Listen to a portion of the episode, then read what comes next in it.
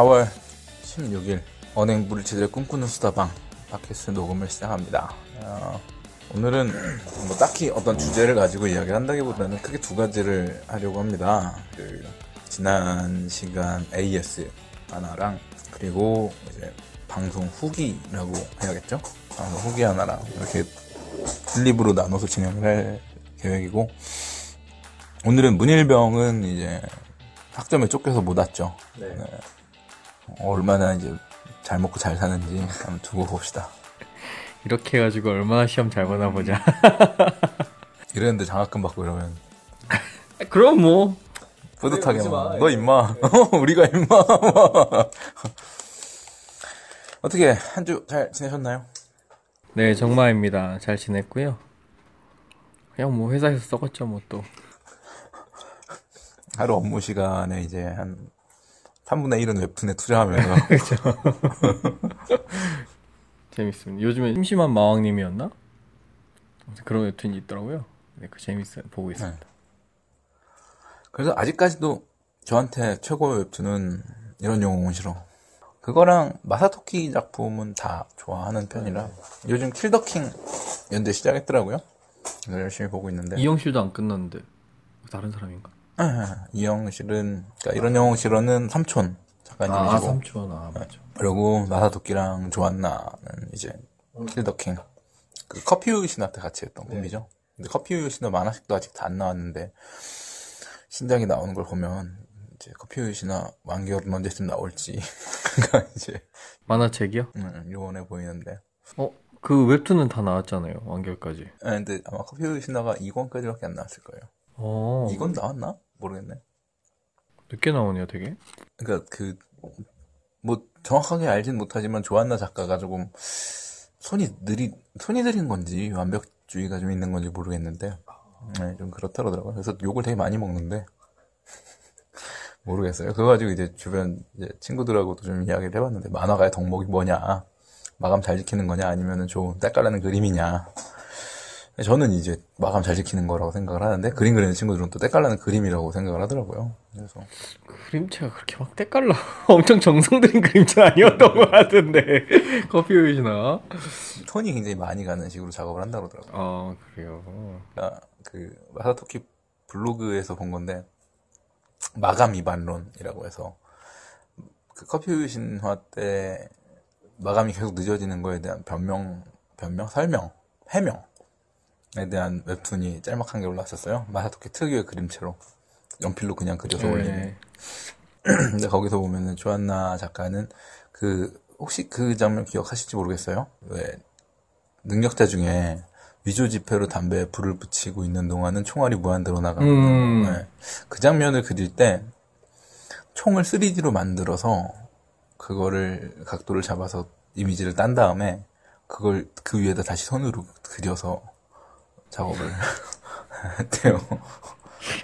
이제 그냥 일반 팬 입장에서는 그냥 그냥 총인 것만 알면 될 것 같은데 그림 그리는 사람들 입장에서는 또 사실 그림을 하나 그려놓으면 그거는 계속 남는 거니까 네. 그래도 후회 없을 정도의 정성을 들이고 싶다는 마음이 또 이- 이- 있는 거구나라는 생각을 그때 처음 했거든요.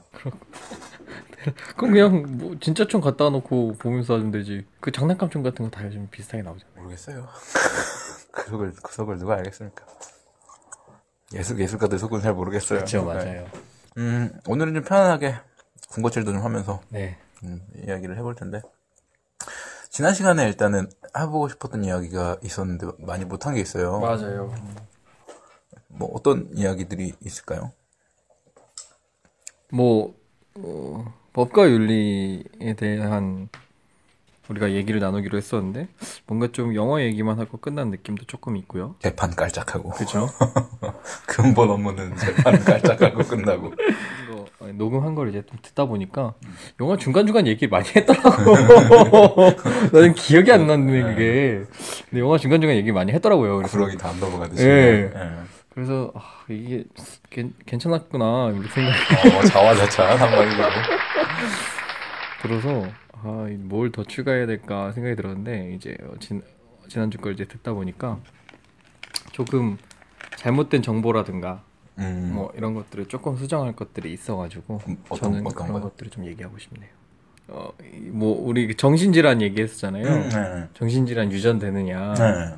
뭐 이거랑 그 다음에 그거 정신질환 얘기하면서 돌연변이 유전까지도 얘기했었어요. 네, 맞아요. 유전, 유전이 안 된다고 네. 기본적으로. 그리고 그리고 공포를 느끼면 오줌을 왜 쌀까? 아, 저도 그건 좀 찾아봤어요. 네. 아드레날린이 분비되면은 이뇨작용이 활발해진다면서요. 그래요? 그렇다네요. 근데 공포 느끼는데 아드레날린이 분비된대요? 네. 아 진짜? 네, 그건 이제 나는 그냥 차- 제가 찾아본 거는 괄약근에 힘이 풀려서 그렇다고 나오던데. 네, 그 그것도 그런데 네. 그 풀리는 이유가 이제 그 아드레날린이 나오면서 도망을 치기 위한 준비를 하는 거래요. 음. 그래서 모든 에너지가 그 근육 쪽으로 간다 그러더라고요. 아 진짜. 네, 그래서 배설기관 쪽으로 에너지가 쏠려 있던 것들이 이제 그것까지도 빼다가 쓰게 된다고 하더라고요. 그러니까 극도의 공포에 달했을 때 한해서 근데 극도의 공포에 달하면 다리 풀리잖아요. 그게 두 가지인 것 같아요. 이게 그 왜 뱀 앞에 개구리처럼 네. 꼼짝 못하게. 네, 꼼짝 못하게 되는 그런 압도되는 상황이 있고 이제 거기서 벗어나려고 노력을 하는 상황이 있고 그러니까 두 가지인 것 같은데 잘 모르겠어요. 되게 신기한 게 이제 뭐 홍채, 그러니까 동공이 확장되고 네, 네. 막 이제 운동을 하려고 하는 준비를 한다는 것 자체가 네. 그건 이제 교감 신경이 작용하는 거잖아요. 그렇죠.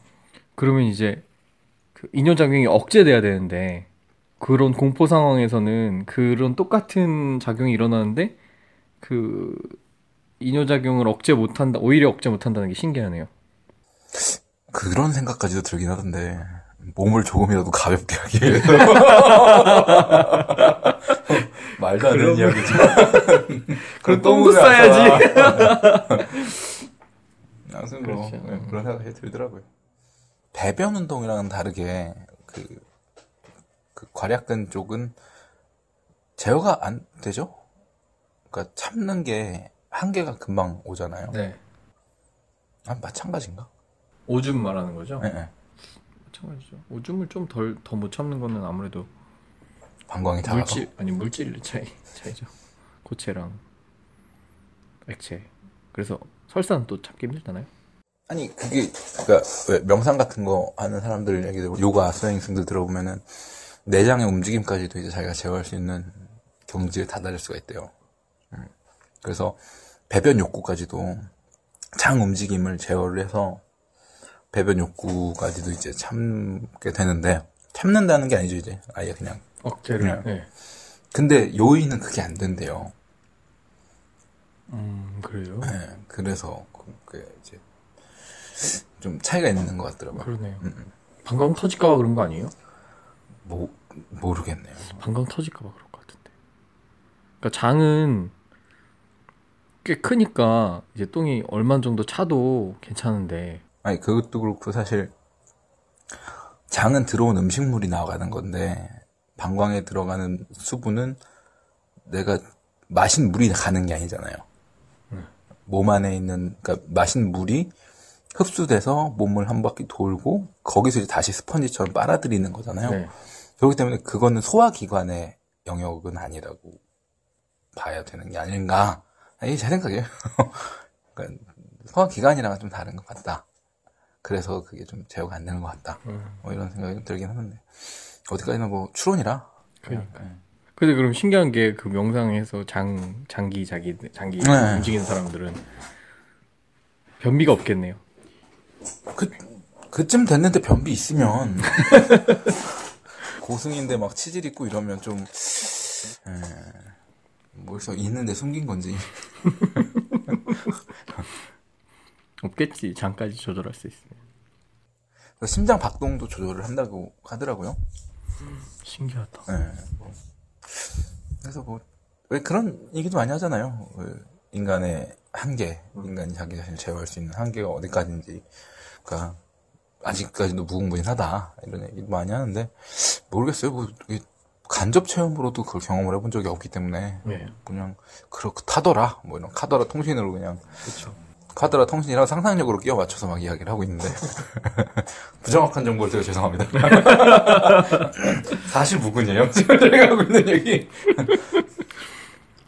와, 그 심장 박동 얘기하니까 막 영화 같은데 이런 데 보면 심장 박동수를 엄청 올려서 막 신체 능력을 올리고 막 이러잖아요. 네. 만화나 영화나 네, 이런 데 보면 그럼 신체 능력이 진짜 올라갈까 막 이런 것도 궁금하네요. 원피스 보면은 왜 혈관 두께 조절해가지고 어, 그렇죠, 그렇죠. 기어 맞아요, 맞아요. 기어 2 맞나? 기어 2. 기어 2가 펌프즈. 4인가? 혈관 그게? 3 아니야? 3는 이거잖아요. 엄, 엄, 엄지 커지는 거. 아니요. 주먹 커지는 거. 뼈에다가 바람 넣어가지고. 뼈에 참뼈 작가 풍선. 작가 상상력이잖아요. 저는 영화 얘기에서 하고 싶었던 부분이 하나가 있었는데 빼먹었어요. 그 가면 그 미스터 브룩스에서는 안경이 가면으로서 작용을 한 것 같거든요. 그러니까 왜 지난 시간에 우리가 그 포스터 얘기 잠깐 했잖아요. 살인할 때는 안경을 안 써요. 이 사람이. 그래서 딱 그 처음에 준비하고 나갈 때 작업복 싹 입고 안경을 싹 벗고 나가잖아요. 그러니까 살인자의 얼굴과 그렇지 않은 얼굴은 안경으로 구분이 되더라고요.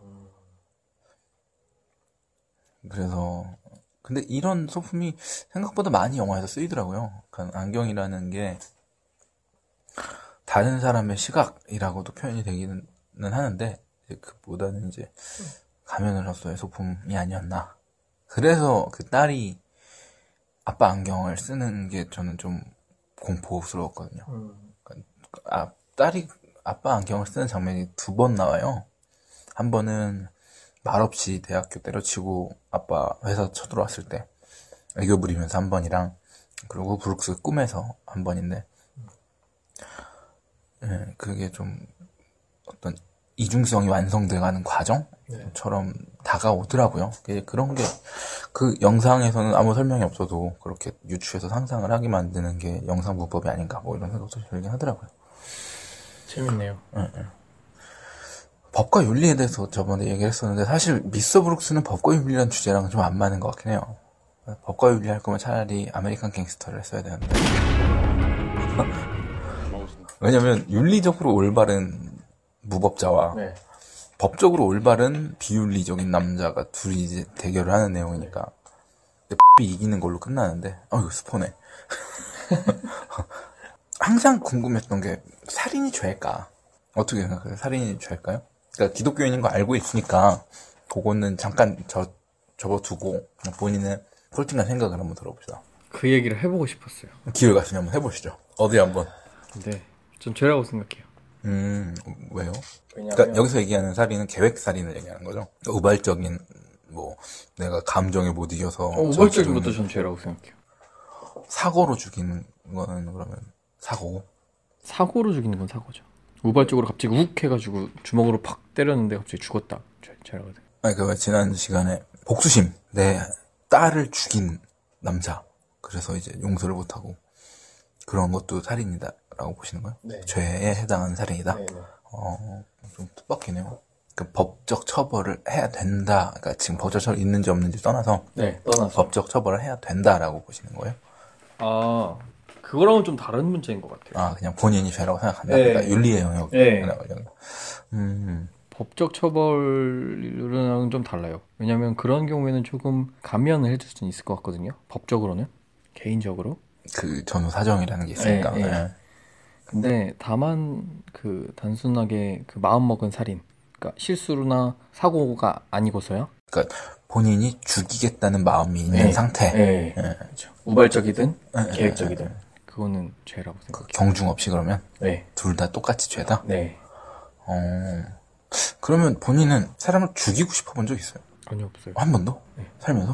어, 난 되게 많았는데. 지난번에 LSD가 이제 꿈의 물질이라고 했던 것처럼 wish list에 살인도 하나 있어요. 꽤 오랜 시간 wish list에 있었거든요. 같은 사람? 꽤 오랜 시간이라고 하면은 아니요, 아니요. 데스노트가 꽤- 꽤 두, 두툼해요, 저는. 지금은 없어요 그러면? 네, 부질없는. 아, 왜, 그, 미스터 브룩스가 저한테 되게 큰 감명을 줬던 게 그거예요. 사람, 사람이 죄 짓고는 못 산다. 근데 그걸 살면서는 그거를 그렇겠구나라는 생각이 들면서 내가 굳이 손을 안 써도 그 사람은 죄값을 치르겠구나. 이런- 생각을 하게 되니까 그러니까 그렇게까지 내가 시간과 에너지를 그 한- 그 순간을 미워하는 걸로 충분해. 그, 그렇게 막 시간과 에너지를 낭비하고 싶지가 않더라고요. 그래서 내가 잘 먹고 잘 사는 거에 좀 더 신경을 쓰게 되면서 그런 어떤 복수심이나 어떤 죽이고자 하는 마음은 사라졌는데 그래도 그건 여, 여전히 궁금하긴 해요. 살인했을 때의 기분. 어, 내가 이상한 건가? 왜 그 살인해준 대한 중독자 얘기잖아요. 지르진이란 만화 혹시 아세요? 몰라요. 제가 청소년 때 되게 어이 19금이네 19금 만화 중인데 아, 19금이에요? 응. 왜, 왜 19금? 야해서 19금이에요? 야하고 다니네요 야구장. 근데 너무 적나라해요 아, 진짜? 초등학생들끼리 섹스하는 장면도 나오고 일본 만화예요? 한국 만화에서 그런 거 나오는 건 쉽지 않죠 그니까요.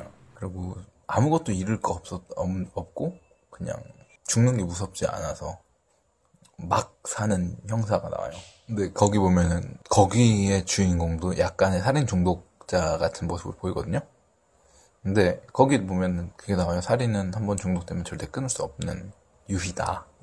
근데 그걸 합법적으로 하기 위해서 자기는 경찰이 됐다. 음. 라고 이야기하는 자- 대목이 나오거든요. 물론 그 의사 그 캐릭터의 삐뚤어진 내면을 보여주기 위한 연, 연출이었겠지만 그 아직 촉촉할 때라 굉장히 큰 인상을 남겼거든요. 괜히 또 막 허세 막 멋있다 막 그땐 또 괜히 막 반항적이고 이런 캐릭터에 굉장히 많은 매력을 느끼잖아요. 근데 그래서 경찰을 꿈꿔본 적이 있으신가요? 아니 그건 없어요. 그 내면에 선함이라는 게 없는 것 같아. 사람을 죽이는 거에 대해서 아, 모르겠어요. 실감이 안 나서 그럴지 모르겠는데 칼로 죽이는 거랑 총으로 죽이는 거랑 또 다르잖아요. 완전 다르죠. 네. 총으로 죽이는 건 정말 아무런 게 없을 것 같아요. 그러니까. 그 느낌이. 근데 미스터 브룩스에서는 총으로 죽이지 않아요. 그죠? 물론 코앞에서 죽이니까 칼이랑 뭐 비슷하긴 하겠지만 총으로 즉사시키잖아요. 네. 그러니까 그게 상상을 해봤어요. 근데 뭘로 죽이건 간에 눈앞에 있는 한 사람을 한 사람의 생명을 내가 빼앗는다는 거는 사실 제 사고방식에서는 이 세상은 사실 이 세상에 사는 사람만큼의 세상이라고 보거든요. 그러니까 그 숫자가 내가 사는 세상이 다르고 정마애님이 사는 세상이 다르고 뭐 이렇게 생각을 해요. 네. 물론 객관적으로 같은 세상이긴 해도 일단 보는 시각 자체가 다르고 그리고 왜 인간의 감각기관이 한계가 되게 명확하잖아요. 그러다 보니까 나의 세상과 다른 사람의 세상은 같을 수가 없어요. 그럼 바꿔 말하면 이 세상에 존재하는 모든 사람들은 다 자기만의 세상이 있는 거예요. 네. 그 눈앞에 있는 사람을 죽인다는 건 하나의 세상을 멸망시킨다는 거죠. 그런 어떤 삐뚤어진 만족감이라고 할까요? 그 권, 권력? 어떤 힘? 어떤 절대자 같은 느낌을 받을 수는 있겠다는 생각이 들긴 하더라고요. 거기에 이제 그렇죠. 도취되고 만족감을 느끼는 게 아닌가라는 생각도 들고 동시에 이제 사람이 사람을 죽이는 거는 어마어마한 정신적 노동일 것 같거든요. 예, 왜닭 잡는 거만 봐도 힘들다고 얘기했었던 정말처럼 내가 내 손으로 사람을 죽이는 거는 정말 총으로 쏴 죽인다고 해도 스트레스가 극심할 것 같아요. 근데 동시에 그 스트레스를 해소하기 위해서 엔도핀이 또 가다 분비될 수도 있고 네. 그러면 이제 거기에 이제 중, 그, 그 느낌에 중독이 될 수도 있고 왜 엔돌핀이 헤로인의 몇 배라고 중독력이. 아 중독이 아니라 그 쾌감 어. 헤로인은 아니, 아니 헤로인이 아니라 그 엔돌핀은 중독성은 없지 않아요? 네, 없어요. 네. 근데 사실 그런 것도 있잖아요. 운동 중독이라는 것도 있잖아요. 음, 네. 네. 그 운동 중독도 사실은 그 엔돌핀 때문이거든요. 확실해요? 네. 운동하면 엔돌핀이 되게 많이 나와요. 그래서 엔돌핀이 중독이 있다기보다는 그 느낌을 자꾸 느끼고 싶어 하는 것 같아요. 음, 그 우리가 왜 대마초도 중독이 전혀 없다 그러잖아요. 네. 근데 자꾸 피잖아요. 좋으니까. 그러니까 약간 그런 것 아닐까. 그러니까 엔돌핀이 아마 그러니까 사실 중독이라고 이야기하려면은 그 뭐죠? 끊었어 금단 현상이 있어야 되는데 그런 건 없지만 네. 거기에 도달했을 때 느낌을 네. 잊을 수가 없게 만드니까. 네네네. 그러니까 그런 거라고 했었죠. 신체적 중독하고 정신적 중독이 음, 있을 수 음, 있잖아요. 음, 음. 게임 중독도 사실은 정신적 중독인 거잖아요. 그건 잘 모르겠어요. 중독이 되면. 게임 중독이라는 건 존재하지 않는다고 믿기 때문에 저는 어, 그래요. 네. 정치적으로 필요해서 만들어낸 말일 뿐이지 존재하지 않는 개념이거든요. 난 중독이 있을 수 있을 거라 생각하는데. 뭐 개인마다 다르니까요. 아니 그것도 있지만 그러니까 일 중독이다, 게임 중독이다 이런 얘기 하는데 그거는 게임이기 때문에 중독이 된 게 아니라 아 그건 그렇죠. 네. 그러니까 저는 모든 것에 다 중독될 수 있다고 생각하거든요. 어 산소에 중독되고 막 산소 중독 밥에 중독되고 예, 있을 수 있어요. 굶으면 막 손 떨리고 막 예, 예. 있을 수 있다 생각해요. 중독이랑 좀그 개념이 애매모호해지는데 그러니까 약간 중독보다는 오덕 느낌이 좀 강하긴 하지만 그러니까 저는 오덕도 약간 중독이라고 생각을 하거든요. 아, 중독에 대한 개념이 되게 포괄적이에요. 네 맞아요 포괄적이 저는 개인적으로 좀 포괄적. 그럼 그, 그 개인이 갖고 있는 본인이 갖고 있는 중독 뭐 있어요? 난 이거 중독된 것 같다 뭐 이런 거? 중... 웹툰? 끊을 수 없어. 아, 이거 한번 보기 시작하면 아 제가 그 내려야 되는 역을 놓친 게 한두 번이 아니에요. 제가 들었던 중독 중에 가장 웃긴 중독은 그거였어요. 활자 중독. 이렇게 눈앞에 뭔가 읽을 거리가 없으면 사람이 정신적으로 초조하고 피곤하고 막 혼미지 어쩔 줄을 모른다는데 말이 돼요 그게. 진짜. 그리고 왜그 그 천계영의 오디션이었나? 천계영 작가의 오디션이라는 말 하셨고 예, 예. 주인공 중에 하나가 음악 중독이라고. 음악이 안 들리면 예. 그래서 그게 말이 되냐고.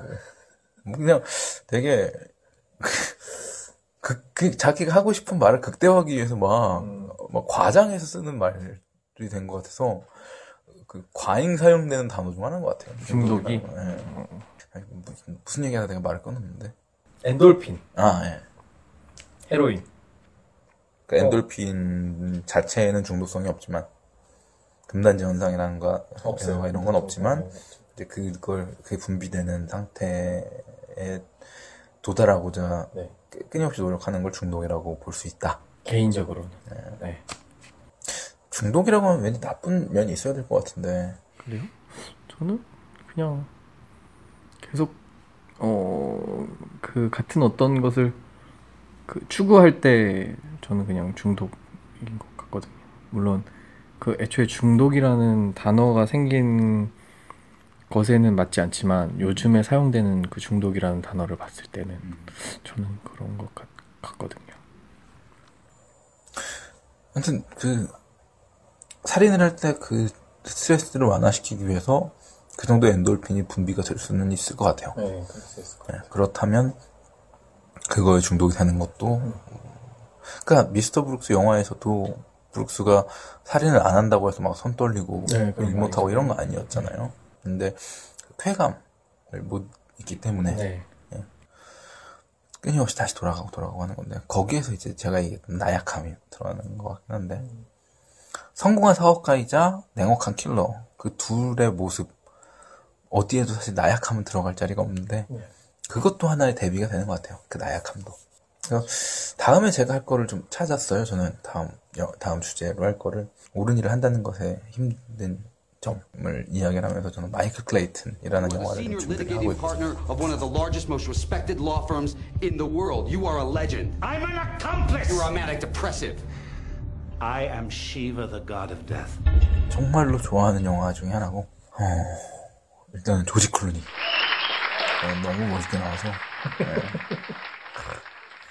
그렇게 늙어야 되는데 그, 근데 조지 클루니 젊었을 때 모습과 제가 너무 많이 다르기 때문에 이미 글, 이미 글렀다는 걸 알고 있으면서도 그래 잘생겨야 그렇게 늙을 수 있어요.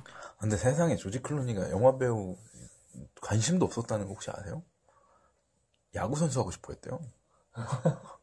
아니, 그 얼굴로 야구 선수 했어도 아마 그러니까 있었겠지만 아니야 조지 클루니는 영화 배우 했어야 돼. 그리고 그 야구 선수를 했으면은 목소리가 버려지잖아요. 그 조지 클루니 목소리가 또 얼마나 매력적인데. 그러네. 요번에 조, 조지 클루니 새 영화가 하나 나오는 게좀 기대되는 게 헤일 시저라는 영화 코엔 형제 truth we could 영화거든요.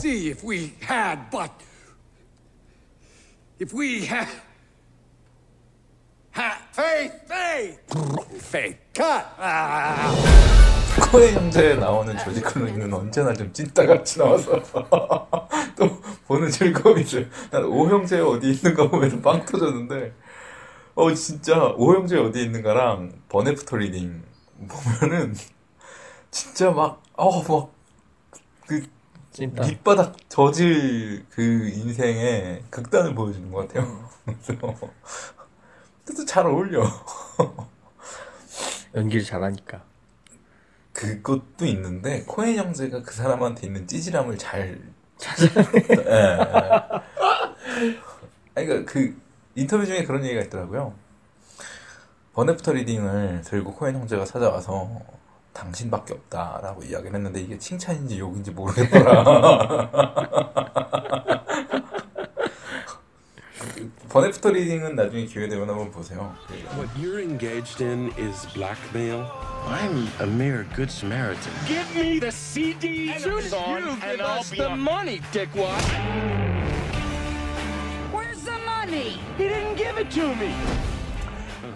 아, 브래드 피트랑 네.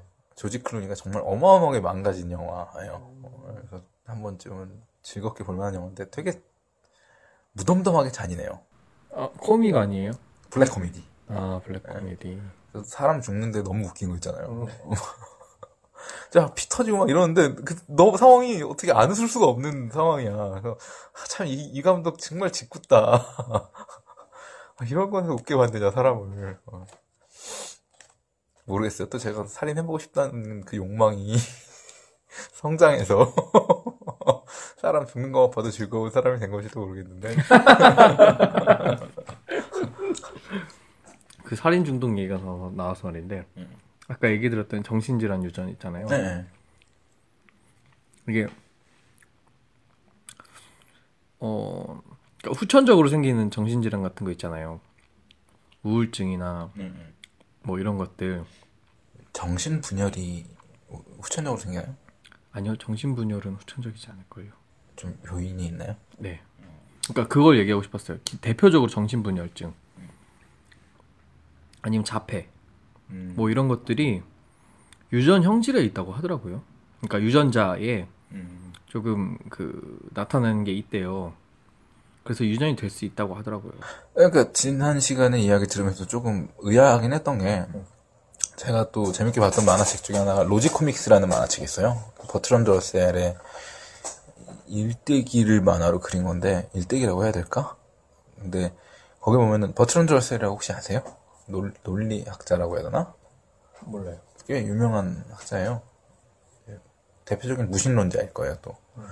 이 사람은, 뭐, 얘기만 들어도 알겠죠? 논리학자. 논리를 공부한 사람이니까 얼마나 사고방식이 논리적이겠어요. 그래서 이 사람이 1 더하기 1이 왜 2가 되는지에 대한 그걸 증명을 하는 논문을 200 몇 페이지를 써서 제출할 정도로 사실 1 더하기 1이 왜 2가 되는지에 대해서 우리가 그냥 그렇다고 하자라고 넘어간 거지 증명을 해낸 사람은 아무도 없거든요. 그러니까 당연한 것에 대한 증명이 사실 제일 어렵잖아요. 근데 그것까지도 시도를 해서 어떤 수학적 근간을 마련하려고 수학자로서 하다가 실패를 하- 했다라고 이야기가 나오는데 그 러셀의 일대기를 보면은 러셀 집안에 그 정신병력이 좀 있대요. 그- 그래서 그런 그런 논리적인 사고 자체가 어떤 정신병의 한 발현이 아닌가. 그러니까 정말 광증이라고는 아- 못하겠지만 어떤 정신병적인 요소가 있는 게 아닌가 하는 이야기를 살짝 언급을 하고 넘어가더라고요 그 만화책에서.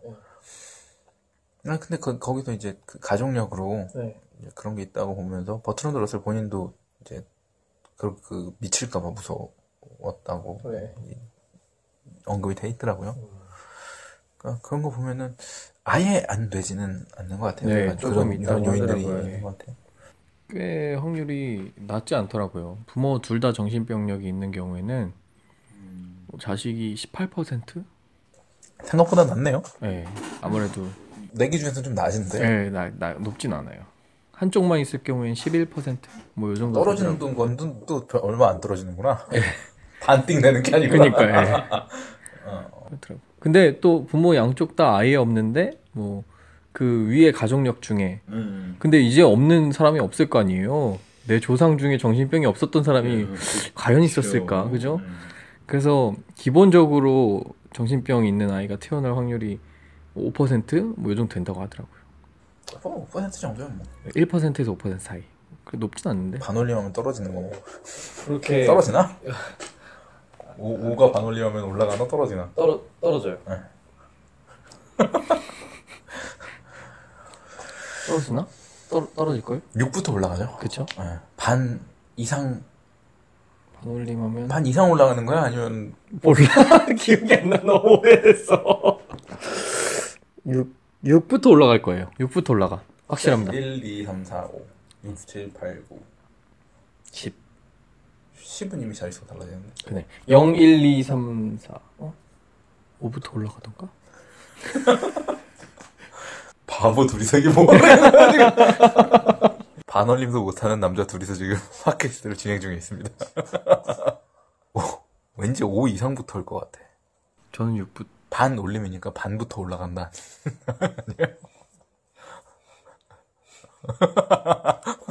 수학에 대한 문학적 접근. 찾아보자. 찾아보자 찾아보자. 찾아봅시다.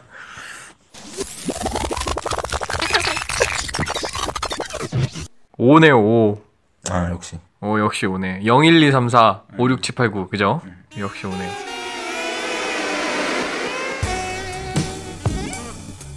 살인이 죄라고 생각한다 그랬잖아요.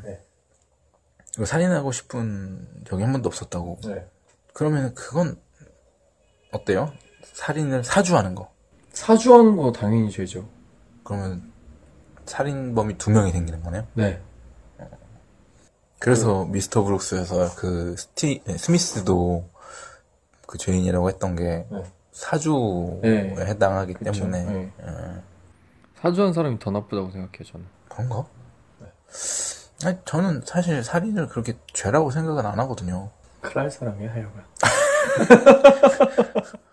아니, 그러니까 잘못된 일이긴 한데 가급적이면 안 해야 되는 일이긴 한데 살인에 대한 형벌은 저는 사형이어야 된다고 생각을 해요. 네 근데 모든 규칙이랑 똑같은 것 같아요. 그 내가 죽을 각오를 하고 죽이는 것도 이 사람의 선택인 거니까 윤리적으로 봤을 때 죄냐 아니냐를 이야기할 수는 없을 것 같아요. 저는 법은 어디까지나 기계적으로 사회를 유지하기 위한 부품이라고 생각을 하거든요. 음, 그러다 보니까 사회 유지하는 데 있어서 같은 구성원이 다른 구성원을 그렇게 막 무참하게 살해하거나 이러면 사회 자체가 유지가 안 되잖아요. 그렇기 때문에 그게 규칙으로서 존재를 하고 있는 거지. 어떤 이게 죄이기 때문에 뭐 이런 생각은 아니거든요. 제가 기독교인이라서 더 그런 생각을 안 하는 걸 수도 있어요. 왜냐면 성경책 보면은 하나님이 시켜서 살인하는 경우가 얼마나 많아요. 맞아요 그 사람들 다 죄인이야?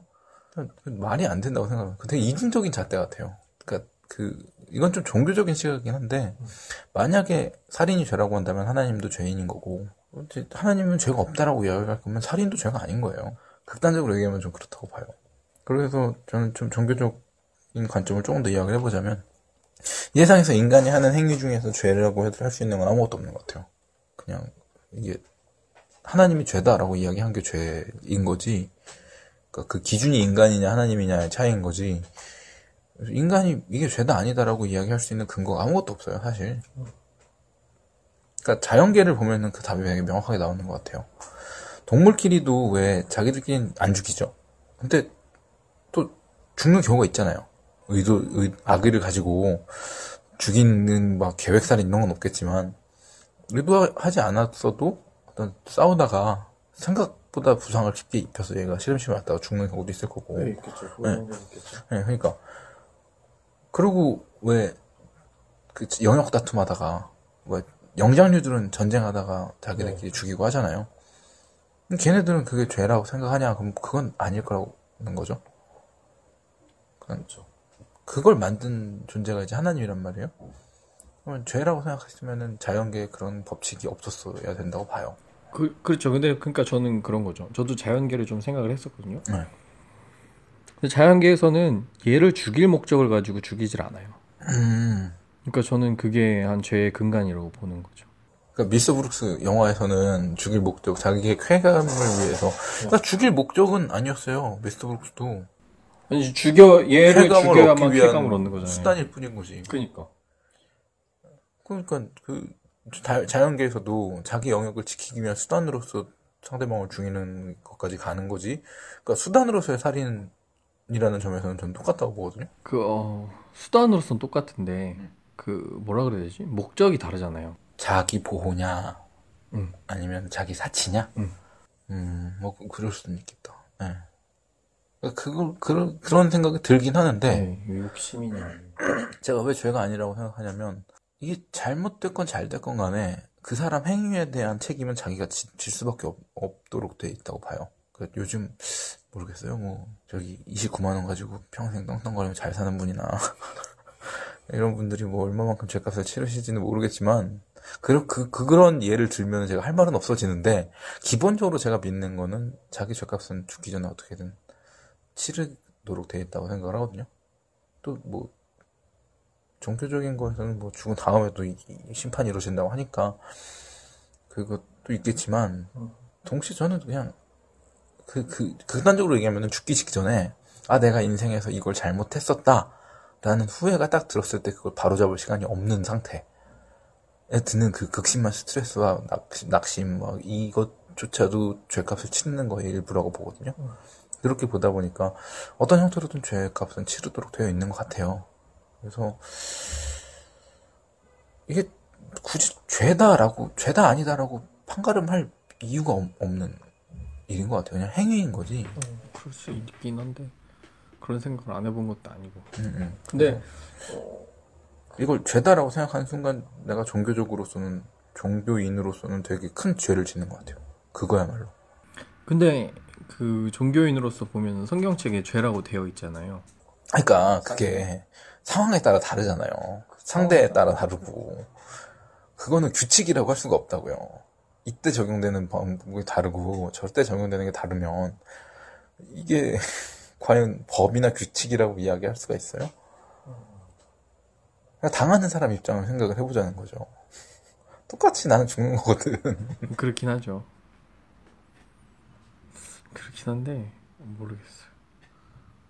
그러니까 아까 얘기했다시피 나의 어떤 것 때문에 살인을 저지르는가. 그러니까 그게 다르다고 한들 인간한테 죄를 판단할 수 있는 근거가 없다는 거죠. 내가 내가 당하기 싫으니까 남한테 안, 안 하는 거? 뭐 그럴 수는 있는데 그러니까 사회를 배제해 놓고 생각을 해보면 인간한테 어떤 행위가 죄가 될까요? 사회라는 걸 배제하고요. 네. 사회를 배제한다는 게 어떤 의미? 내가 혼자 무인도에 떨어졌다고 합시다. 네. 이 사람한테 어떤 일이 죄가 될까요? 무인도에 떨어지면 어떤 일도 죄가 안 되겠죠? 네. 그러니까 죄가 성립되기 위해서 사회가 필요하거든요. 혼자서는 죄를 지을 수가 없어요. 네. 그러니까 바꿔 말하면 죄라는 개념 자체가 사회를 유지하기 위한 인간의 본성이란 말이에요. 어떤 사회성에 기반한. 네. 그렇기 때문에 저는 그 사회성이라는 그 자체를 조금 부인하는 입장이거든요. 그러니까 이걸 좀 제 입장을 제가 이걸 어떻게 이야기를 해야겠다라고 설- 생각을 해온 게 아니라서 좀 생소수설한데 인간은 혼자 존재하다가 혼자 죽는 존재라고 봐요. 아까 얘기한 것처럼 내가 살아가는 세상을 다른 사람과 공유할 수도 없고 그러니까 예술품들이 그런 노력을 많이 하죠. 소설을 통해서 다른 사람의 입장을 보기도 하고 영화를 보면서 아 내가 저, 시- 저 입장이면 어떻게 살까라는 상상도 하고 하지만 실제로 그 입장이 되진 않아요. 내가 타인이 될 수는 없고 타인이 내가 될 수가 없어요.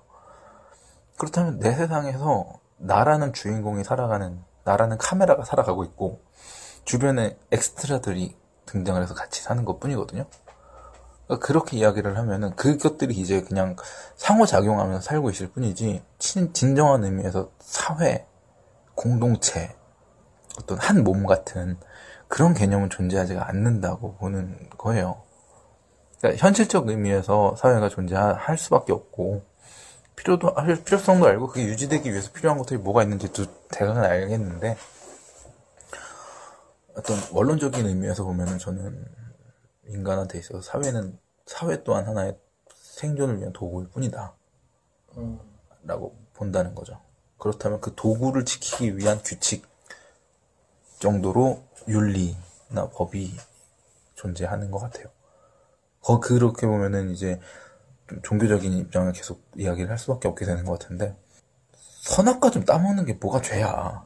나무 열매 좀 따먹는 게 죄예요? 왜 죄가 됐는데? 하나님이 하지 말라 그랬으니까 죄가 된 거잖아요. 그건 그거예요, 그냥. 그냥, 그냥 죄, 선악을 나누는 기준이 내가 옳다, 나쁘다라고 이야기를 하는 게 아니라 같은 행위라도 똑같이 내가 살인을 했어. 근데 내가 살인을 하는 것과 하나님이 하지 말라 그랬는데 한 것과 하나님 하라 그래 한 거는 다르다는 거죠. 네. 그러니까 종교인으로서 보면은 내가 그걸 판단을 하는 것 자체가 일단은 교만 한 거고 내가 내가 곧 신인이라 뭐 이런 입장까지도 가는 교만이라고 봐요. 그래서 저는 어떤 윤리적이라거나 죄라거나 이런 게 좀 존재하지 않는다라고 생각을 하는 거. 그러면은 조금 진지한 이야기가 나온 김에 좀 언론적으로 가봅시다. 법이 뭐라고 생각해요? 법과 윤리에 대해서 한번 이야기를 해볼 텐데. 자, 우리가 지난번에 그 재판을 했었어요. 근데 거기서 판결 근거는 그냥 느낌과 네, 주관적인 판단이었죠. 근데 실제로 우리가 살인범들은 재판도 받고 형벌을 받잖아요. 그건 이제 법에 의거한 거예요. 법은 뭘까요? 그냥 법과 윤리에 대한 기본적인 개념에 대해서 잠깐 이야기를 하고 이제 후기 방송 2부로 넘어가도록 할 텐데 음, 법부터 한번 이야기해 봅시다. 일단 그 얘기를 하려면 아까 얘기, 얘기 하셨던 거에서 좀 연장이 돼야 될 것 같은데 음. 저도 아까 얘기한 걸 다 동의하긴 하는데 그래도 기본적으로 우리가 비윤리적인 걸 봤을 때 인상이 찌푸러지 지시나요? 잘 모르겠어요. 점점 약간 소셜패스나 사이코패스 느낌으로 가는 것 같아요. 어, 왜 이래 나 중이병이야? 잘 모르겠는데 좀 찌푸러지시죠? 뭘 보면요? 본인이 찌푸려졌던 행위를 나한테 설명을 해봐요. 살인하는 거라든가 아니면은 뭐 어떤 남자가 유아를 성폭행했다든가 음. 아니면 뭐 비윤리적인 것도 많잖아요. 우리 정치인들도 비윤리적인 일 되게 많이 하잖아요. 뇌물을 받는다든가 뭐 이런 거 많이 하잖아요. 네. 그게 비윤리적인 거예요? 비윤리적이죠. 그건 범법 사실이지 네. 윤리적이지 않은 건 아닌 것 같은데요. 윤리와 법을 나누는 기준에 대한 게 우리가 좀 명확하지가 않은 것 그러니까 같은데 내가 이제 그 얘기 하려고. 윤리적이지 않은 거라고 이야기하면은 저는 길거리에서 농도 짙은 애정 생각을 벌인다던가 아니면 뭐 몸이 불편하신 분들이 있는데 지하철이나 버스에서 자리 양보 안 한다던가 네. 아니면 뭐 새치기를 한다던가 우측 통행을 안 한다던가 걸어 다닐 때 우측. 네, 나 그거 너무 짜증나 아 너무 짜증나. 아니면 길거리 다니면서 스마트폰 하면서 앞을 안 보고 그렇게 다닌다던가 어, 그, 그, 그, 그 런 거지 네, 제가 그, 그- 그런 거 보면은 그냥 예, 찌푸려쳐요 그렇죠. 네. 그래서 저는 기본적으로 창조 원리 중에 우리 안에 윤리적인 그 인격을 만들어 줬다고 생각하거든요. 하나님. 그러니까 종교적으로 봤을 때 네. 종교적으로 봤을 때. 그러니까 이건- 기독교에서만 통용이 되는 얘기예요 그렇죠. 그래서 아까 얘기하셨던 대로 다 그 얘기가 맞는 말이라고 생각을 하지만 그래도 기본적으로 사람이 내면에 갖고 있는 그런 게 있다고 생각해요. 저는 다 죄가 아닌 게 아니라 내 양심에 찔리는 무언가를 하게 될 때 그게 전 죄라고 생각을 하거든요. 반박할 말이 떠오르긴 하지만 일단 네, 들어보겠습니다 뭐 양심이라는 게 있, 있다고 생각하거든요. 근데 그래서 이제 법과 윤리를 나누는 거는 사실상 저는 다, 다 양심에 의거한다고 생각해요. 모든 게 다 윤리적이야. 윤리가 더 크고, 그러니까 그러면은 그 근간이 되는 건 모든 인간이 공통적으로 가지고 있는 어떤 선에 대한 인식이네요. 네, 선한 것과 옳은 것을 그러니까 그, 옳은 것과 그른 것을 나누는 네, 네. 인식. 근데 그거 안에서 이제 다른 사람에게 크게 피해를 주는 부분 있잖아요. 예를 들면 뭐 살인도, 다- 뭐 도둑질. 우측 통행 해야 되는데 좌측으로 간다거나 그거는 이제 윤리에 속하죠. 엄청 크게 피해를 입히는 게 아니니까. 그래서 그런 크게 피해를 주는 부분들에 대해서 법으로 지정된 것이 아닌가 생각을 해요. 그러니까 큰 범위 안에서 윤리가 있고 네. 그 안에서 피해가 큰 것들 네. 그 피해의 크기는 크기의 기준은 크기의 기준을 딱히 잡지 못했지만 기본적으로는 뭐 신체 상해나 그러니까 돌이킬 수 없는 것들 네. 신체 상해, 정신 상해, 재산 상해, 뭐 이런 것들 상해에 해당하네요. 어, 상해에 해당되는 것들이 죄 법으로 지정되어 있다고 생각을 해요. 그러니까 거짓말은 비윤리적인 거지만 사기는 죄가 되는 것처럼. 그렇죠. 그래서 법과 윤리 나누는 기준은 그 상해의 정도다. 네. 그 기준을 정한 거는 법- 나라마다 다 다르고 다 다르기 때문에 그 기준은 그냥 그 공동체에서 정해진 거라고 생각을 하고요. 그러니까 법이라는 거는 그 윤리라는 거는 기본적으로 인간의 양심의 기- 근간을 두고 네. 있는 거- 큰 범위고 네. 거기서 그 큰 피해나 상해가 있는 것들을 추려서 법으로 묶은 거다. 네. 그러면은 좀 어처구니 없는 법 안들이 있잖아요. 뭐 있어요. 네. 그 찾아 찾아왔어야 되는데 네, 맞아요. 있어요. 진짜 어처구니 없는 것들 많죠. 나라마다 몇 개씩 있더라고요. 어처구니 응, 없는 응. 것들.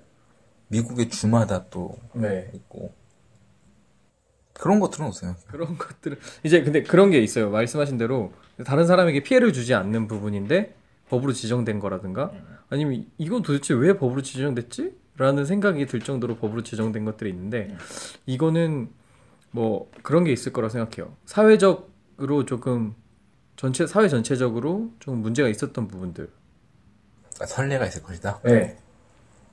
그것들이 그냥 남아 있고 없어지지 않았다. 그런 게 있을 거라. 그럼 단적으로 지금 우리나라는 간통법이 없어졌어요. 네. 그러면 그거는 간통이 다른 사람들한테 끼치는 해악이 그리 크지 않기 때문인 걸까요? 그건 아닌 것 같아요. 그러니까 어, 제가 지금 얘기한 거는 이제 어, 법이 생기게 된 계기 그러니까 원론적인 네, 원, 원칙에 대한. 이야기하는 거죠. 그리고 지금 이 없어지고 있는 것들은 이제 점점 세상이 미쳐가고 있구나 뭐 이런 생각이 드는 거죠. 그렇죠. 그리고 사실 이 간통 간통법은 있어야 되지만 그 잡기가 어려워가지고 있어야 되나? 저는 그것도 잘 모르겠어요. 옳지 않으니까 아니 제재를 해줘야 돼. 저는 결혼이라는 제도 자체도 좀 이해가 안 되긴 해요. 그래요. 네. 그러니까 평생 한 사람과 같이 사는 것 자체를 부인하는 건 아닌데 그걸 왜 법으로 묶이는지는 잘 모르겠어요. 그건 그렇죠. 음, 음. 마찬가지로 뭐 불화가 있거나 헤어졌을 때 그 인간관계 중에서 유일하게 법적 효력을 갖는 게 결혼이잖아요. 네. 또 그걸 잘 이해 못해요. 왜? 그거는 사회의 기본 요소라? 근간을 봤을 때는 왠지 아이 때문이 아니었을까. 그러니까 생명이 생기잖아요. 근데 인간은 기본적으로 그 어린 생명을 돌보는데 시간이 오래 걸리는 가장 오래 걸리잖아요. 그 그렇죠. 동물들 네, 중에. 네, 네. 그래서 만약에 두 사람이 한 명을 낳게 됐는데 뭐 한 명을 낳든 두 명을 낳든 두 사람이 헤어져 버리면 이거 책임의 문제라든가 사회적으로 되게 엄청 그 혼란이 올 거라 근데 그건 같거든요. 사회 시스템 문제인 것 같거든요. 그러니까 사회 전체가 아이를 가- 다 같이 길러주는 사회라면 그 개인들이 헤어지고 말고가 중요하지가 않거든요. 뭐 그렇긴 한데 그래도 그 낳은 사람이 책임져서 키워야 되는 거. 그러니까 그건 그런 우리가 그런 사회에 살고 있으니까 그게 상식으로 박혀 있는 건데 그렇지 않은 사회를 상정을 해보자는 거죠. 거기서는 아무런 상관이 없어요. 그러니까 좀 네, 너무 공격하기 위해서 억지로 막 논리를 비틀고 있는 것 같긴 한데 저는 법은 국가가 유지되기 위한 기계적 매뉴얼이고 윤리는 사회가 유지되기 위한 기계적 매뉴얼이라고 생각을 해요. 저는 일단은 작가잖아요. 이 작가. 그러다 보니까 언어적인 측면에 대해서 굉장히 관심이 많아요. 좀 더 정확한 표현을 하려고 생각도 많이 하고 나름은 많이 부족하지만 말 잘 못하는 사람들 혹은 말 안 하려고 그러는 사람들을 되게 힘들어하거든요. 설득력 없는 설득하는 사람들 힘들어하고 알 얘기하는 건. 그 윤리 규범이라는 것도 저는 언어의 일환이라고 봐요. 그러니까 소리나 소리 언어가 아닐 뿐이지 그 사회에서 통용되는 언어라고 봐요. 그러니까 내가 진짜로 이 사람을 존경하기 때문에 표현을 하는 것도 있겠지만 어른을 봤을 때 이게 존경하는 표시야. 그리고 이때 다 같이 이걸 표해. 그러면 나도 이 사회 구성원이라는 거를 그걸 표함으로써 같은 언어를 사용함으로써 드러내는 거거든요. 그러니까 결국은 저는 두 가지 다 그냥 인간이 살아가는 데 있어서 사용하는 부속품 정도로밖에 생각이 안 들어요. 윤리와 법이 두 가지. 둘 다. 예. 저는 인간이 양심이라는 게 없다고 생각하기 때문에 인간한테는 사실 선함이라는 게 존재할 수가 없다고 생각하거든요. 그러니까 뭐 성경에서 하나님의 형상을 따라 지으심을 받았다고 하는데 성경책 보면 하나님만큼 말도 안 되는 캐릭터가 또 드물어요. 뭐 전지 전 어디선 한, 한댔다가 어디선 막 후회하고 어디선 막 누구는 편애하고 이게 말이 돼요? 전지와 전능이 일단은 상충되는 개념이고 그러니까 우리가 뭐 모르겠어 이해할 수 없는 상위 영역에서의 어떤 개념이다라고 이야기해버리면은 그건 내가 뭐 이해 못하는 거니까 할 말이 없는데 만약에 정말로 하나님의 형상대로 지으셔 받았다면 인간은 선할 수가 없어요. 인간 기준으로 봐- 우리가 서- 선악 윤리의 기준으로 봤을 때 저는 기독교가 욕 먹는 이유가 사실 그거라고 생각을 하거든요. 기독교적 가치에 충실할수록 저는 욕을 더 먹을 수밖에 없다고 생각을 해요. 다른 뭐, 저 뭐, 그, 내가 순결하니 너희도 순결하라. 무슨 말인데 이방 민족과 결혼하지 말라. 이게 무슨 소리예요, 대체? 말도 안 되는 소리잖아요. 근데 이걸 우린 옳다라고 믿는 교리 안에 살고 있단 말이에요. 그래 그게 종교인으로서 옳다. 그거까지 좋아요. 근데 그게 진짜로 옳아서 옳은 게 아니라고. 거기엔 선악이라는 게 존재하지 않는다고 봐요.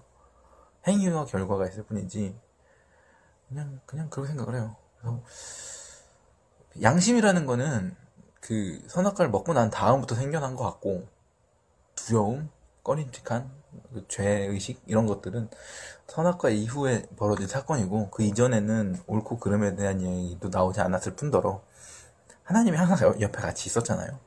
동산에 같이 거닐었다는 언급이 나오잖아요. 그, 뭐, 이걸 우리가 뭐 역사책처럼 진실로 받아들일지 말지는 개인적 자유지만 일단 종교 안에서 봤을 때 그걸 내가 믿겠다라고 선택을 한다면 그때는 양심이 인간 밖에 있었죠. 하나님이라는 존재로 양심이 존재하고 있었죠. 그러다가 이제 뭐 죄를 짓고 거기서부터 인간이 옳고 그른 것을 자기들 기준에 맞춰서 재단하기 시작을 했고 음, 그걸 보다 못한 하나님이 개입을 한 게 십계명이고 거기에서 또 사람들이 또 이거 여기에서 논리의 잣대를 들이대서 근데 하나님은 사실 그러니까 기독교에서 많이들 놓치고 있는 부분이 그건 것 같아요. 하나님이 살아계신 존재라는 거. 하나님을 어떤 법칙처럼 생각을 해버린단 말이에요. 뭐, 그, 뭐, 기- 교회에서 그래서 저는 뭐, 예배하는데 규칙, 뭐, 어디, 옷 입고는 뭐, 교회 안에서 뭐, 이, 런 규칙들이 저는 되게 우스워요. 정말로 하나님이 그게 중요하다고 생각했으면은 에덴 동산에다 교회를 그렇게 만드시고, 옷도 입혀서 창조하셨겠지. 그러니까 그렇게 생각을 하면은, 교회에서 그런 옳다고 주장하는 것들을 지키면 지킬수록 저는 욕을 먹을 수밖에 없다고 생각을 해요. 왜냐면, 기본적으로 잘못 이해하고 있기 때문에. 하나님을 법칙화 해버린 것 같아. 중력이나, 뭐, 이는 MC, MC 제곱인 것처럼, 방정식처럼 이해를 하고 있는 것 같아요. 그래서, 그러니까 이것 또한 언어거든요. 하나님이 살아계시고, 그걸 인정을 한다면, 우리가 지금 이야기를 나누듯이, 왜, 서로 친하고 존중을 하면서도 말 놓고 친하면 욕하는 경우도 있잖아요. 근데 그게 기분 나쁘지 않고 넘어가잖아요. 근데 다른 사람이랑 그러지 않잖아요. 그러니까 같은 언어라도 같은 욕이라도 어떤 상황에서 누구냐 누가 누구한테 했느냐에 따라서 달라지는 것처럼 저는 법이나 윤리도 마찬가지. 그러니까 저 종교적인 관점에서의 옳고 그름도 마찬가지라고 생각을 하고 그렇게 막 불확실한 근거라면 거기에 기반한 윤리라면 저는 윤리라는 것도 존재하지 않는다고 보고 그냥 사회적 부속품으로서 그냥 존재하는 것 같아요.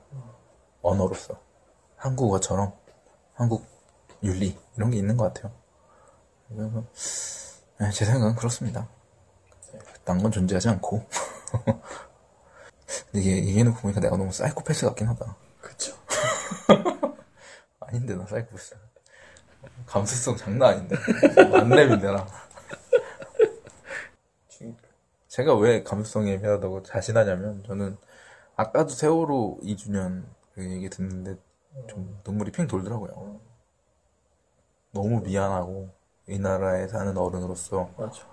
이 무능한 게 너무 미안한 거야. 게다가 그 죽고 나서도 정치적으로 이용된다는 게 저는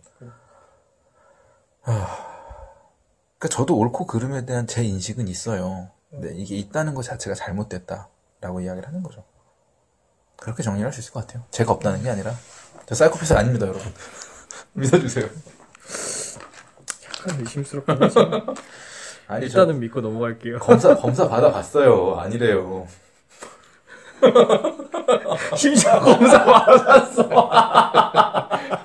스스로 약간 의심이 혹시 내가 사이코패스가 아닐까 하면서 누구 다 근데 그렇지 않나요? 자기 안에 정신병적인 요소가 있죠. 아니, 있지 어느 않을까라는 사람은 의심을 할 수밖에 없는 것 같아요. 네.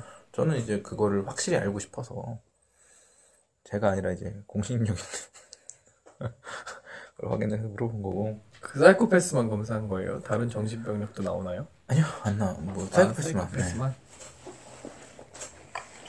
지극히 정상이래요? 아니, 퍼센트 같은 거 나오죠. 좀, 네, 좀 가깝긴 하대요 아 진짜? 네. 그럴 줄 알았어. 공감 능력이 좀 떨어져서 그러니까 이것도 공감 능력도 그, 그 부분이 좀 있는 것 같아요. 사람마다. 뭐 고통에 공감을 못하는 사람도 있고 슬픔에 공감을 못하는 사람도 있고 이런 것 같은데. 전 전반적으로 공감을 잘 못해요 그래서 슬픔에 좀 공감 공감하는 것 같아요. 아니에요 아 아니에요? 네. 아 그래? 대신에 문학 작품이랑 영화 보면서는 공감 장난 아니에요. 그러니까 이게 내가 감정적인 반응이 아니라 이성적인 반응인 것 같아요. 이해를 했을 때 맥락을 이해를 했을 때 그때 감정도 같이 움직이는 것 같아요. 감정이 먼저 움직이는 게 아니라 그래서 상황이 이해가 안 되면 어떤 상황에서도 감정적으로 이렇게 움직이지가 않아요. 나랑 상관없는 일이 돼버려. 어 진짜? 네. 약간 오덕 기질도 있는 것 같고. 아니에요. 오덕 되려 모았어요. 아 물론 멀었긴 하지만. 낫다 이거 무슨 어쨌든 예 에이 아 미스터 브룩스 추가 방송은 여기까지 하고요. 사실 미스터 브룩스 자체보다도 그냥 법과 윤리라는 주제에 대해서 우리가 이야기를 너무 안 해서 조금 이런저런 주제들을 주제 두, 두서 없이 한번 이야기를 나눠봤는데 이렇게 두서 없이 이야기하는 게 저는 더 편하고 좋네요. 아 재밌어요. 아 그리고 아까 얘기해놨던 거, 마- 처음에 얘기하려다가 얘기해놨던 거, 그 우리 정신질환 유전 얘기하면서 돌연변이 유전도 얘기했었잖아요. 음. 돌연변이 유전 같은 경우에는 실제로 체세포의 돌연변이가 일어나는 경우에는 유전이 되질 않는데요. 네. 근데 생식세포의 돌연변이가 일어나면 유전이 된대요. 아 네. 뭐, 못 알아듣, 못 알아듣. 이게, 그니까, 돌연변이라는 게, 그러니까, 그러니까 내가 뭘 이해를 못하고 있냐면 왜 우리가 줄기세포 얘기했잖아요. 줄기세포가 이제 뭐든 될 수 있는 세포잖아요. 네. 그 단계를 거쳐서 생식세포도 되고 체세포도 되는 거잖아요. 네. 근데 이게 생식세포로 바- 그 성장을 하고 뭐 체세포로 성장을 하고 나면은 거기서는 이제 똑같은 세포가 계속 분열이 되잖아요. 네. 이 개념을 내가 잘 이해를 못하겠어요. 아, 그 개념을 잘 이해를 못하겠다고? 그러니까 돌연변이가 그럼 어느 시점에 생기는 건지. 아, 어, 그, 어, 그쵸. 그 돌연변이가 어느 시점에 생기냐면, 태어날 때 생기는 거예요. 그러니까 태아 때? 아 태어날 때? 네, 태어날 때. 그러니까 신생아 때. 태아는 뱃속에 있는 애기고. 그러니까 처음에 아, 씨, 이게 설명하기가 어려운데 어, 자 처음부터 가 보면 처음에 이제 세포 분열을 하잖아요. 음. 세포 하나가 세포 분열을 그러니까 하잖아요. 처음에 세포 분열이라는 건 난자와 정자가 만났을 때. 수정을 했을 때. 네, 세포 분열 하잖아요. 그러고 나서 아까 그 이 작가님이 말씀하셨던 것처럼 줄- 그 줄기 세포가 이제 분열을 해가면서 어떤 건 체세포가 되고 어떤 건 생식세포가 된단 말이에요. 체세포는 몸에 있는 모든 세포가 체세포고 생식세포는 우리 난소와 이게 뭐야 고환? 에 있는 게 생식세포란 말이에요. 그게 이제 분화가 돼요. 난소와 고환을 이루고 있는 세포요? 아니면은 정자를 이루는 세포? 정자를 이루는 세포. 어, 정자는 근데 하나의 세포가 아니잖아요? 정자는 반 개의 세포죠. 그쵸. 그죠? 그러니까 아무튼 그 분열을 이루는 과정에서 이미 이제 체세포랑 그 생식세포의 분화로 나눠진단 말이에요. 음. 그 가운데에서 이제 체세포는 몸을 만드는 과정에서 계속 분열을 하잖아요. 네. 근데 아, 잠깐만. 거기를 내가 좀 이해 못한 부분인데 체세포가 분열을 해요. 하죠, 하죠. 계속 하죠. 처음에 분열을 했을 때 이게 다시 줄기세포도 성장을 하는 거예요? 아니면은 그냥 똑같은 체세포가 또 하나가 똑같이 생기는 거예요? 뭐, 뭐라고요? 질문이 좀 이상한데? 그러니까 새끼 치듯이 네. 세포가 다시 그 세포가 새끼를 낳아서 줄기세포부터 다시 자라는 거냐? 아니면 이 세포가 똑같은 덩어리의 세포를 만들어내는 거냐? 똑같은 세포를 만들어내는. 그러면 체세포가 체세포로 나오고 나서는 그땐 줄기세포가 없는 거네요. 그쵸, 없다고 할 수 있죠. 그러니까 만들어지가 않는 거네요. 예. 어. 어, 줄기세포는 그 아기 때만 나온 아니요, 근데 있긴 있어요. 뭐라 그래? 이름이 있- 있었는데? 목이 딱 풀어지게 떨어지는 게 없어. 없어, 없어. 이게 되게, 이과생들이 문과생 보고 뭐라 그러는데 이거 아니요, 딱 부러지게 떨어진 게 있어요. 근데 아무튼, 아, 이게 어려워. 말, 설명하기가 어려워. 어쨌든, 이렇게 체세포가 이제 분열을 계속 하는 과정에서 100만 개 중에 한 개씩 돌연변이가 나타나요. 왜 DNA 복사되면서 조금씩 끝머리가 잘려나온다면서요? 네. 그러면서는 돌연변이 안 생겨요? 네, 그거는 돌연변이가 아니에요. 그건 아니고, 그냥 그 분열되는 과정에서 이게 복사가 잘못되는 거? 네, 어려운데 붙었다가 떨어지는 과정에서 돌연변이가 생기거든요. 근데 대개는 죽어요. 돌연변이 세포가? 예. 근데 약간 초반에 생긴 돌연변이. 체세포가 발현을 하면서 초반에 조금 생긴 돌연변이가 있는데 그게 만약에 죽지 않았다. 그런 경우에 이제 신체적이나 뭐 이런 데 돌연변이가 생기는 거예요. 그 신체를 처음에 구성할 때 네. 돌연변이 생겼을 때? 네네. 음, 혹은 뭐 나중에 돌연변이가 생긴 것들은 우리가 아주 잘 알고 있는 암 같은 거. 음, 음. 암도 돌연변이 하나거든요. 저 대표적인 돌연변이죠. 네, 그렇죠. 근데 그런 거 말고 이제 생식세포에 만약에 돌연변이가 생기면 태어날 때 그런 형질을 갖고 태어나는 거야. 초파리 우리가 실험 되게 많이 했거든요. 근데 그런 거 이제 아이를 되게 많이 낳다 보면 어느 순간 노란색 초파리가 나, 나타나요. 원래 초파리 음, 빨간색인데 음, 음. 노란색 초파리가 나타나면 그 노란색 초파리는 그 이후에 낳는 애들은 전부 다 노란색 형질을 갖고 있는 거예요. 그렇게 유전이 되는 거죠. 그니까 그 빨간색 초파리 두 명이 만나서 이제 그 알을 낳았을 때 그 초파리 중 하나의 생식세포에 문제가 생겼던 거예요. 음. 그래서 노란색 초파리가 나온 거고 그래서 나온 그 노란색 초파리 이후에 자식들은 다 노란색 형질을 갖고 있는 그러니까 제가 알고 있는 진화의 개념이 사실 거기거든요. 그렇죠. 근데 그거는 사실 딱 까놓고 얘기하면 그냥 랜덤으로 뽑히지. 네 맞아요. 뭐 그 주변 환경에 맞게 내가 거기에 맞게 딱 네. 나오는 건 아니잖아요. 네네네. 우연히 그렇게 나왔는데 그치. 우연히 그 환경에 잘 맞았던 애들이 잘 살아남은 것 뿐인 거지. 네네네. 맞아요. 그런 걸 이제 진화로 얘기하죠. 네. 다 하셨나요? 네네. 어, 알겠습니다. 그러면은 잠깐 쉬었다 할까? 네.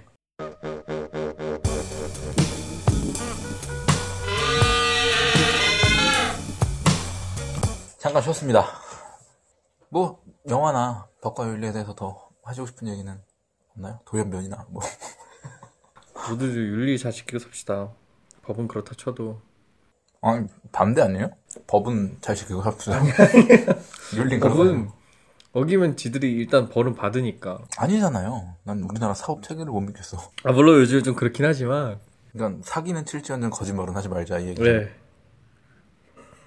아까 그거는 그게 전제가 됐을 때 사기치면 실제로 감옥 간다라는 게 전제가 됐을 때. 안 들키면 안 가잖아요. 그러니까 그게 뭐 열받긴 하지만 제 의도는 그거라는 거죠. 아, 벌안 받는다고 윤리를 어기고 사는 사람들 잘 모르겠어요. 윤리의 기준도 사람마다 너무 달라서. 지가 싫은 건 남한테도 하지 말아야지. 근데 어쨌든 일단은 뭐 편하게 이야기하니까 근데 방송 처음 해보고 이제 팟캐스트 올라가는데 뭐 어땠어요? 녹음해보니까 아 저는 이 그 라디오를 그냥 듣기만 했을 때는 몰랐는데 직접 녹음해 보니까 오 만만치 않더라고요. 진짜 내 이 말 한마디 한마디가 다 녹음되어서 많은 사람들한테 듣, 물론 많은 사람이 들을지 모르겠지만 듣게 되고 불특정 다수를 향해 어, 전파되고 던져지죠. 그리고 이 정보가 포함되어 있잖아요. 근데 거기에 부정확한 정보가 전달될 수도 있고 나를 통해서 아니면 부적절한 사상이 전달될 수도 있고 다른 사람들한테 막 이런 생각을 하니까 어 말도 막 그 녹음하고 나 할 때는 이제 그냥 재, 재미삼아 막 떠드는데 녹음하고 이제 한 걸 우리가 다시 듣잖아요. 그때 듣고 있으면 어 모니터링 하고 있으면 와막막 진짜 오만 가지 생각이 막 지나가요 머릿속에서. 아, 나 좀 말, 목소리 괜찮은 것 같아. 아, 요번엔 여기 잘했어. 어 그런 것도 있고 맞아 맞아 맞아. 자아자찬도 좀 하고 그리고 아 여기 말 잘못했네. 아, 이렇게 웃지 말걸. 어, 웃음소리가 너무 좀 크긴 하죠 제가. 아 큰 게 문제가 아니라, 마녀 웃음이라. 맞아. 우리 저번에 그 얘기 했잖아요. 이 방송 끝나고. 어 좀 얌전하게 웃어요. 웃음소리 좀, 어. 어, 어, 어, 어. 맞아. 아, 그게 안 돼요. 아, 웃기면 웃을 수밖에 없어. 그리고 또 지난 편이 좀 재밌었어, 또 좀. 그 많이 웃었더라고요, 내가. 그래서 아, 신경 쓰이는 게 한두 개가 아니고 또 녹음도 되게 쉽지 않고 매끄럽게 진행되는 것도 되게 되게 어렵더라고요. 그쵸. 예, 그쵸. MC가 하는 일이 뭔가 싶었는데, 네. 막상 이제 딱 내가 해보면, 해보기 전에 그 어려움을 모른다고. 맞아, 어. 그러니까 해보기 전에 막 욕해야 돼. 그러니까. 해보고 나면 욕 못해. 아, 그래서 배울 게 아직 너무 많다. 사실 그, 그거죠. 그거. 그, 이걸 하게 된 게, 말로는 내가 아는 거 하나도 없고, 정말, 뭐 이런데, 이게 공부가 잘 안 돼요. 동기부여가 잘 안 돼. 근데 이거를 내가 방송을 준비를 하면서 녹음한 걸 딱 들어보면, 이게 내 지식과 그니까. 사고방식의 바닥이 어. 너무 빤히 들여다 어, 보니까 그거 바로 이게 그거예요. 부끄러워요. 네, 그 바로 그거예요. 그래서 공부를 하게 되고 그래서 책을 억지로 억지로라도 더 보게 되더라고. 요 아, 진짜로. 그게 이제 우리가 팟캐스트를 하는 이유잖아요. 공부 좀 하자고. 아 진짜. 나는 그 지금 딱 그 이야기 그 생각이 진짜 제일 먼저 들었는데 내가 말하는 걸 들으면서 제가 책 책을 많이 안 읽었잖아요. 아 책- 평소에 책 좀 읽을 걸. 진짜 말을 너무 못한다. 이 생각이 처음에 들었고 두 번째로 들은 게 좀 똑똑한 사람들 있잖아요. 이렇게 대화를 나누는 사람들 중에 좀 똑똑한 사람들 하고 대화를 했을 때 그 사람들이 얼마나 좀 답답하게 느껴졌을까. 그쵸. 그 되게 되게 부끄럽죠. 부끄러운 어. 느낌이 드는 거예요. 그래서 아, 그 나랑 대화를 잘해주는 사람은 저는 제가 대화를 잘 이끌어간다고 생각했거든요. 그게 아니었어. 상대방이 되게 고마운 거였어. 엄청 고마운 거였어. 뛰어난 학식과 그니까. 이걸로 나를 인내해주고 예, 예, 예. 내 말귀 다 알아들어주고 막. 아, 모르겠어요. 저는 또 그래요. 공부하는 것보다 노는 걸 좋아하는 타입이라 대화 진지한 대화 하다가도 막 꼬투리 잡아서 드립 던지고 막 맞아. 어떻게든 웃겨보려고. 근데 또 웃기지도 않아. 늙어서 아저씨 개그나 나오고. 아니 아니에요. 그래도 한 20개 중에 한 개 웃겨요. 형. 아, 위로가 된다.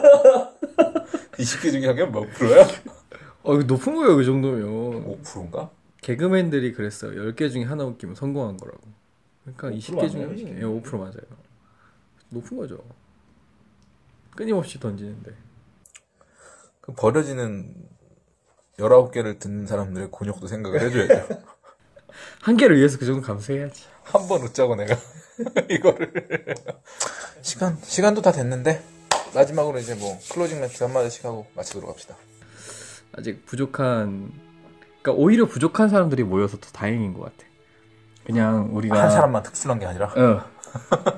그 막 방송에서 보면 다 똑똑하고 뛰어난 사람들이 말 되게 잘하고 네. 음, 음 이러면서 막 끄덕끄덕하면서 뇌생남이라고. 그치 그치. 그치 그런데 우리 그냥 평범한 진짜 평범한 사람들이 모여가지고 평범한 사람들끼리 이렇게 평범한 얘기를 되게 재밌게 한다는 게 평범한 사람들이 모여서 부정확한 정보를 가지고 그래서 조금 불편하거나 이럴 수는 있겠지만 편파적으로? 막 어, 얘네 뭐지? 막 이러면서 어, 진짜 어이없고 막 전혀 되게 정리도 안 돼 있고 막 이런 얘기를 나누긴 하겠지만 그래서 저는 차라리 더 다행인 것 같아요. 그런 사람들이 그러니까 오히려 우리랑 비슷한 사람들이 듣기에 더, 더 공감대도 일어날 수 우리처럼 못난 사람들이 또 있을까? 반올림이 뭔지도 모르는 사람들이 또 있을까? 아 진짜 반올림은 조금 심했어. 진짜. 찍어서 맞춘 이 작가와 찍었는데 틀린 정말 나 심지어 이과야. 충격 고백. 아. 아 저희 수준이 이렇습니다. 네, 아무튼 이런 수준 낮은 사람들이 모여서 우리도 공부해 가면서 열심히 방송을 만들어 갈 테니까 그 같이 같이 성장했으면 좋겠어요. 음, 네. 들어주시는 분들이 네. 계시다면 네. 저는 한동안 되게 교만한 생각을 하고 살았어요. 나는 말을 잘한다는 생각을 거기에 빠져 살았거든요. 왜냐면 내가 나한테 말을 해줄 때 정말 잘하거든요. 내, 나 혼자 생각할 때 내가 아는 범위 내에서 생각을 하고 논리를 짜 맞추죠. 그러면 이제 나는 너무 설득이 되는 거예요. 아 이거 그럴듯해. 아 역시 내가 좀 객관적이야. 뭐. 근거 없는 자신감들이 막 있었는데 실제로 이거를 네 중이병 정말로 내가 만성 중이병 거잘 지은 것 같아요. 중이병 말기 만성 중이병 아직까지도 그런 중이병이 없어지진 않은 것 같아요. 평생 없어지지도 않을 것 같고 그럴 것 같아요. 네. 근데 그렇기 때문에 끊임없이 더 공부를 하게 되는 것 같아요. 그러니까 책한 권 읽고 이야기하는 거랑 책 열 권 읽고 이야기하는 건 사실 깊이가 다르잖아요. 그 깊이의 차이가 존재한다는 거를 이 방송을 준비를 하면서 피부로 너무 실감을 많이 했어요. 맞아요. 그리고 내가 가지고 있는 지식들, 사고방식이 정말로 말 몇 마디 방송 시작하고 한 5분이면 끝났어. 내가 알고 있는 얘기는 다 했어. 그래서 그래서 제가 질문을 많이 하잖아요. 이유가 난 더 이상 할 말이 없어. 그래서 이제 막 하다가 듣다가 꼬투리 나 잡고 맞아. 막내 논리로 끌어오려고 막 억지 맞아. 상황 막 가정하고 맞아, 맞아. 특히 문일병. 문일병한테 질문해놓고, 자기 생각이랑 다르면 막 까고, 당황하고. 미안해요 문일병. 근데 일단은 제 한계를 또, 또 다시 그러니까 그 동안은 제가 나, 단순히 나태해서만 공부를 안 했던 건 아닌 것 같아요. 짐이 곧 완성됐도다. 뭐, 내가 다 됐지 뭐 이 정도 다 컸어 막 이런 착각 속에 살면서 그래서 나태해졌던 것 같거든요. 근데 다시 한번 또 부족함을 자각을 했으니까 아직 뭐 아직이 아니죠. 나이가 이제 많이 먹어서 기력도 딸리고 하루에 뭐 일과의 대부분을 잠으로 보내고 있습니다만 공부를 하게 돼서 일단은 저는 뭐 성공적인 것 같고요. 방송하면서 앞으로 제가 생각하고 있는 수준의 멋진 방송으로 꾸려 나가려고 끊임없이 노력을 해볼 거니까 예, 좀 버리지 말아주세요. 어, 왜, 왜 같은 컨셉 잡고 그래요? 그냥 마무리 멘트 해야죠. 그게 마무리 멘트인가요? 네, 그쵸. 마무리 멘트라고 했는데, 생각해보니까 마무리 멘트 뭐가 있지? 소화성에는 죄입니다, 여러분. 우측 통행 지켜주시고, 길거리 다니면서 핸드폰 보지 마시고, 그리고 소화성에 하지 마시고. 알겠습니다. 아, 뭐, 근데 좀, 그 생각도 드네요. 편견을 좀 없애보고 싶다. 내가 가지고 있는 편견들을 좀 없애고 좀 중립적인 입장에서 사- 사고할 수 있는 합리적인 사람이 되보자 이런 욕심도 좀 드네요. 어쨌든 뭐 오늘 4월 16일 방송 녹음은 여기까지 하고요. 오늘 방송은 간단히 얘기하면 뭐 AS 네. 및 후기였죠. 네. 그리고 기타 등등 수다들. 알겠습니다. 오늘 방송 여기까지 하고요. 고생하셨습니다. 네, 수고하셨습니다. 다음 주에 뵙겠습니다. 네.